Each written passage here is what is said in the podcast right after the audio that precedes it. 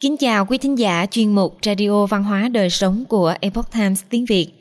Hôm nay, chúng tôi hân hạnh gửi đến quý thính giả bài viết của tác giả David W. Swafford mang tên Tinh thần kiên trì của cựu Tổng thống Hoa Kỳ John Adams.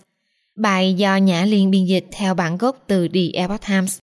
Mời quý vị cùng lắng nghe. Khi Hoa Kỳ đang trong quá trình trở thành một quốc gia độc lập non trẻ, Ngài John Adams đã không ngừng nỗ lực củng cố các mối quan hệ tài chính tại Âu Châu. Sự kiên trì của ngài John Adams đã có phần giúp nước Mỹ có được một khoản vay và một hiệp ước thương mại với Hà Lan. Bất chấp nhiều khó khăn thách thức, ngài Adams vẫn không ngừng thúc đẩy bản thân về phía trước và kết quả là mối quan hệ ngoại giao cấp quốc gia Hà Lan Hoa Kỳ đã chính thức được công nhận. Được biết đến là người thẳng thắn, thiếu kiên nhẫn và khó tính. Ngài John Adams, vị tổng thống thứ hai của Hoa Kỳ, thường được mọi người cho là không có đặc điểm tính cách của một nhà ngoại giao. Ông thường nóng nảy và đôi khi có thể để cảm xúc bột phát. Bất chấp những thiếu sót đó, ông vẫn đạt được thành tựu lớn với tư cách là một nhà ngoại giao ở Âu Châu vào thời điểm vô cùng quan trọng của nước Mỹ. Ông xứng đáng với những lời khen ngợi và tôn vinh nhờ các nguyên tắc căn bản của mình. Đó là đặt lợi ích của người dân lên hàng đầu và tin tưởng kiên định với tất cả trái tim, tâm hồn, khối óc và sức mạnh vào lý tưởng lập quốc của Hoa Kỳ. Vào tháng 9 năm 1780, Quốc hội Hoa Kỳ chỉ định ngài Adams làm đặc mệnh toàn quyền của các tỉnh Hà Lan thống nhất, tức Cộng hòa Hà Lan, để đàm phán một khoản vay lớn và một hiệp ước thương mại. Trong giai đoạn quan trọng đó, phần lớn các thuộc địa trong 13 thuộc địa đã phá sản. Chiến tranh cách mạng Hoa Kỳ kéo dài đã nhiều năm và nước Mỹ không còn ngân sách để tiếp tục cuộc chiến. Bên cạnh việc cần một khoản được cho vay nhanh chóng, các thuộc địa còn rất cần một nguồn giao thương buôn bán với nước ngoài. Chiến tranh đã cắt đứt hoàn toàn nguồn giao thương truyền thống với Anh quốc. Kể từ năm 1776 trở đi, những nền kinh tế trên khắp các thuộc địa đã thu hẹp một cách đáng kể. Vậy tại sao Hà Lan lại được nhắm tới? Khi đó, Amsterdam là trung tâm tiền tệ được quốc tế công nhận của toàn Âu Châu, cũng là nơi giao thương buôn bán của Bắc Âu. Nhà ngoại giao William Henry Treskid đã đề cập đến trong cuốn Ngoại giao trong cuộc cách mạng, một nghiên cứu lịch sử năm 1852 rằng nền thương nghiệp lớn, vốn tài chính khổng lồ và đặc trưng ngành ngân hàng của Hà Lan khiến việc liên minh với Hà Lan quan trọng đối với Hoa Kỳ hơn việc liên minh với bất kỳ nước Âu Châu nào sau Pháp. Những chướng ngại vật khó lay chuyển khi đến Hà Lan, ngài John Adams quyết định lưu lại tại Amsterdam để có thể gặp gỡ và trao đổi với các nhà băng. Tuy nhiên, ông sớm phải đối mặt với nhiều khó khăn. Ông mang theo mình những lá thư giới thiệu từ Chủ tịch Quốc hội Hoa Kỳ, Samuel Huntington, gửi đến Quốc hội Hà Lan, là cơ quan đại diện cho các tỉnh thống nhất của Hà Lan và phó vương tức lãnh chúa của tỉnh. Các lá thư không được chấp nhận vì Hoa Kỳ không có sự công nhận ngoại giao từ nước Cộng hòa Hà Lan. Chịu theo luật, Hoa Kỳ vẫn được coi là một nhóm các thuộc địa bất mãn của Anh quốc.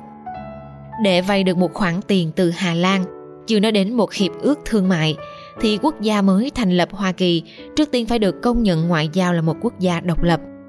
Cơ hội để có được sự công nhận đó khá là mong manh. Thứ nhất, Phó Vương William V là một người vô cùng ái mộ và trung thành với Anh quốc. Ông ta cũng là em họ của vua George đệ tam nước Anh. Thứ hai, vị Phó Vương này kiên trì trung lập trong cuộc chiến đang diễn ra giữa Anh và Mỹ. Mặc dù Hà Lan đang bị Anh và Pháp gây áp lực buộc phải chọn lấy một phe. Thứ ba, tính cách của người Hà Lan là luôn cẩn trọng và suy tư. Không một điều nào trong số này là điềm báo tốt cho ngài Adams. Có lúc ông đã viết rằng họ sẽ cẩn thận cân nhắc, cẩn thận cân nhắc và cẩn thận cân nhắc.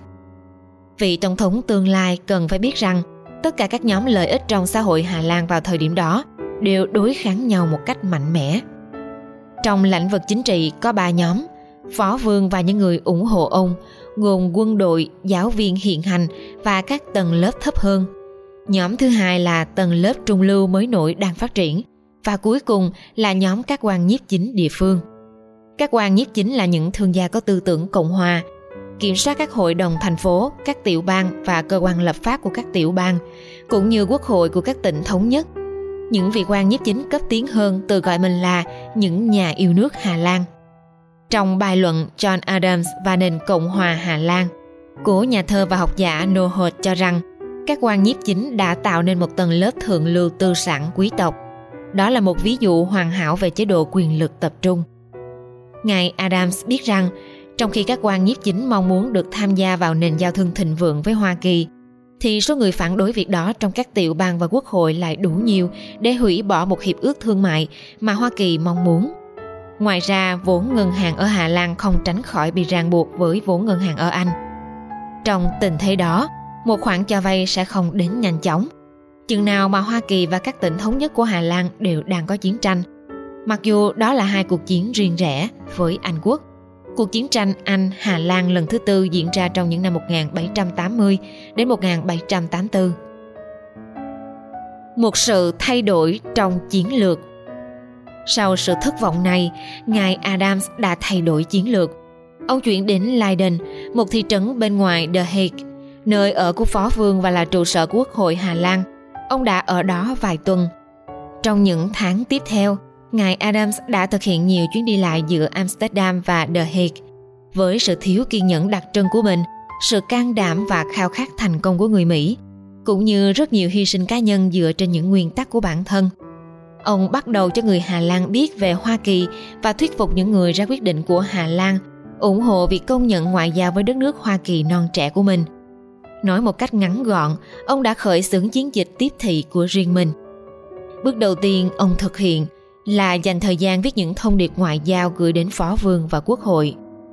Trong thông điệp ngoại giao gửi tới quốc hội Hà Lan của ông, ngài Adams đã lập luận rằng nếu Hà Lan trì hoãn việc công nhận ngoại giao với Hoa Kỳ, thì Hà Lan có nguy cơ bị loại khỏi thị trường Mỹ quốc.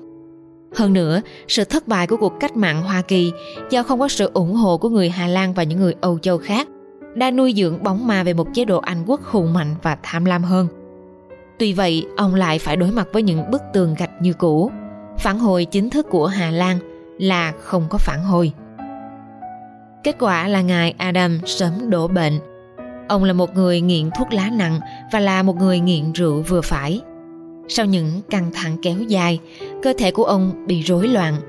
Ông dễ trở nên trầm cảm, bị ờ chua, nhiễm trùng đường hô hấp và có thể đã bị cường giáp.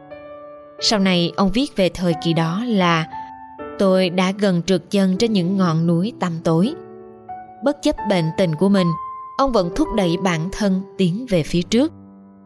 Ông đến gặp chủ một tòa soạn báo ở Leiden tên là Jean Luzac.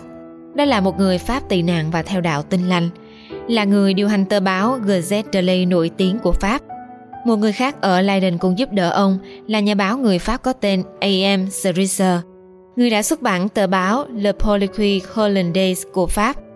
Các biên tập viên của dự án kỹ thuật số John Adams Papers tự hào rằng với lòng nhiệt thành của một nhà truyền giáo, Ngài Adams đã tìm cách nâng cao tầm hiểu biết của người Âu Châu về Hoa Kỳ và cuộc cách mạng Hoa Kỳ thông qua những đóng góp thường xuyên cho các tờ báo The Polity Hollandaise, Gazette d'Amsterdam và Gazette de Ley. Tình thế xoay chuyển sau trận chiến Yorktown Chiến dịch quảng bá nước Mỹ thông qua tiếp cận báo chí của ông chắc chắn đã có ảnh hưởng tích cực.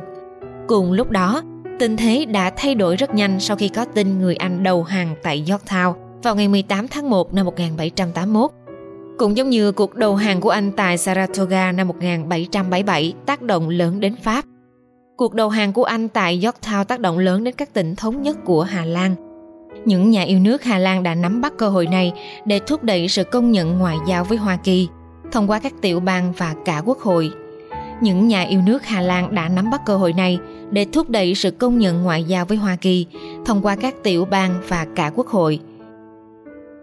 Vào đầu năm 1782, Friesland là tiểu bang đầu tiên công nhận ngoại giao với Hoa Kỳ. Rất nhanh sau đó, các tiểu bang khác cũng đã làm theo. Vào tháng 4 năm 1782, Quốc hội Hà Lan chính thức công nhận mối quan hệ ngoại giao cấp quốc gia giữa Hà Lan và Hoa Kỳ – Hà Lan trở thành quốc gia thứ hai làm như vậy, quốc gia đầu tiên là Pháp. Với tiến triển mới này, khoản vay và hiệp ước thương mại, mục đích ban đầu mà ngài Adams tới Hà Lan đã sớm được thông qua. Vào tháng 6 năm 1782, với sự giúp đỡ của ngài John van der Capellen Todd Denpoor, ngài Adams đã đàm phán một khoản vay 5 triệu đồng Guilder Hà Lan. Đây là khoản vay đầu tiên trong rất nhiều các khoản vay hơn chục năm sau đó của Hoa Kỳ. Vào tháng 10 năm 1782, 12 tháng sau trận chiến mang tính quyết định ở Yorktown, Quốc hội Hà Lan đã ký hiệp ước thông thương và hữu hảo Hà Lan-Hoa Kỳ. Nước Mỹ đã có một đối tác thương mại mới và ngài John Adams đã vui vẻ trở về nhà. Quý thính giả thân mến, chuyên mục Radio Văn hóa Đời Sống của Epoch Times tiếng Việt đến đây là hết. Để đọc các bài viết khác của chúng tôi, quý vị có thể truy cập vào trang web epochtimesviet.com. Cảm ơn quý vị đã lắng nghe, quan tâm và đăng ký kênh. Chào tạm biệt và hẹn gặp lại quý vị trong chương trình lần sau. Kính chúc mọi điều bình an và tốt lành đến quý vị cùng người thân.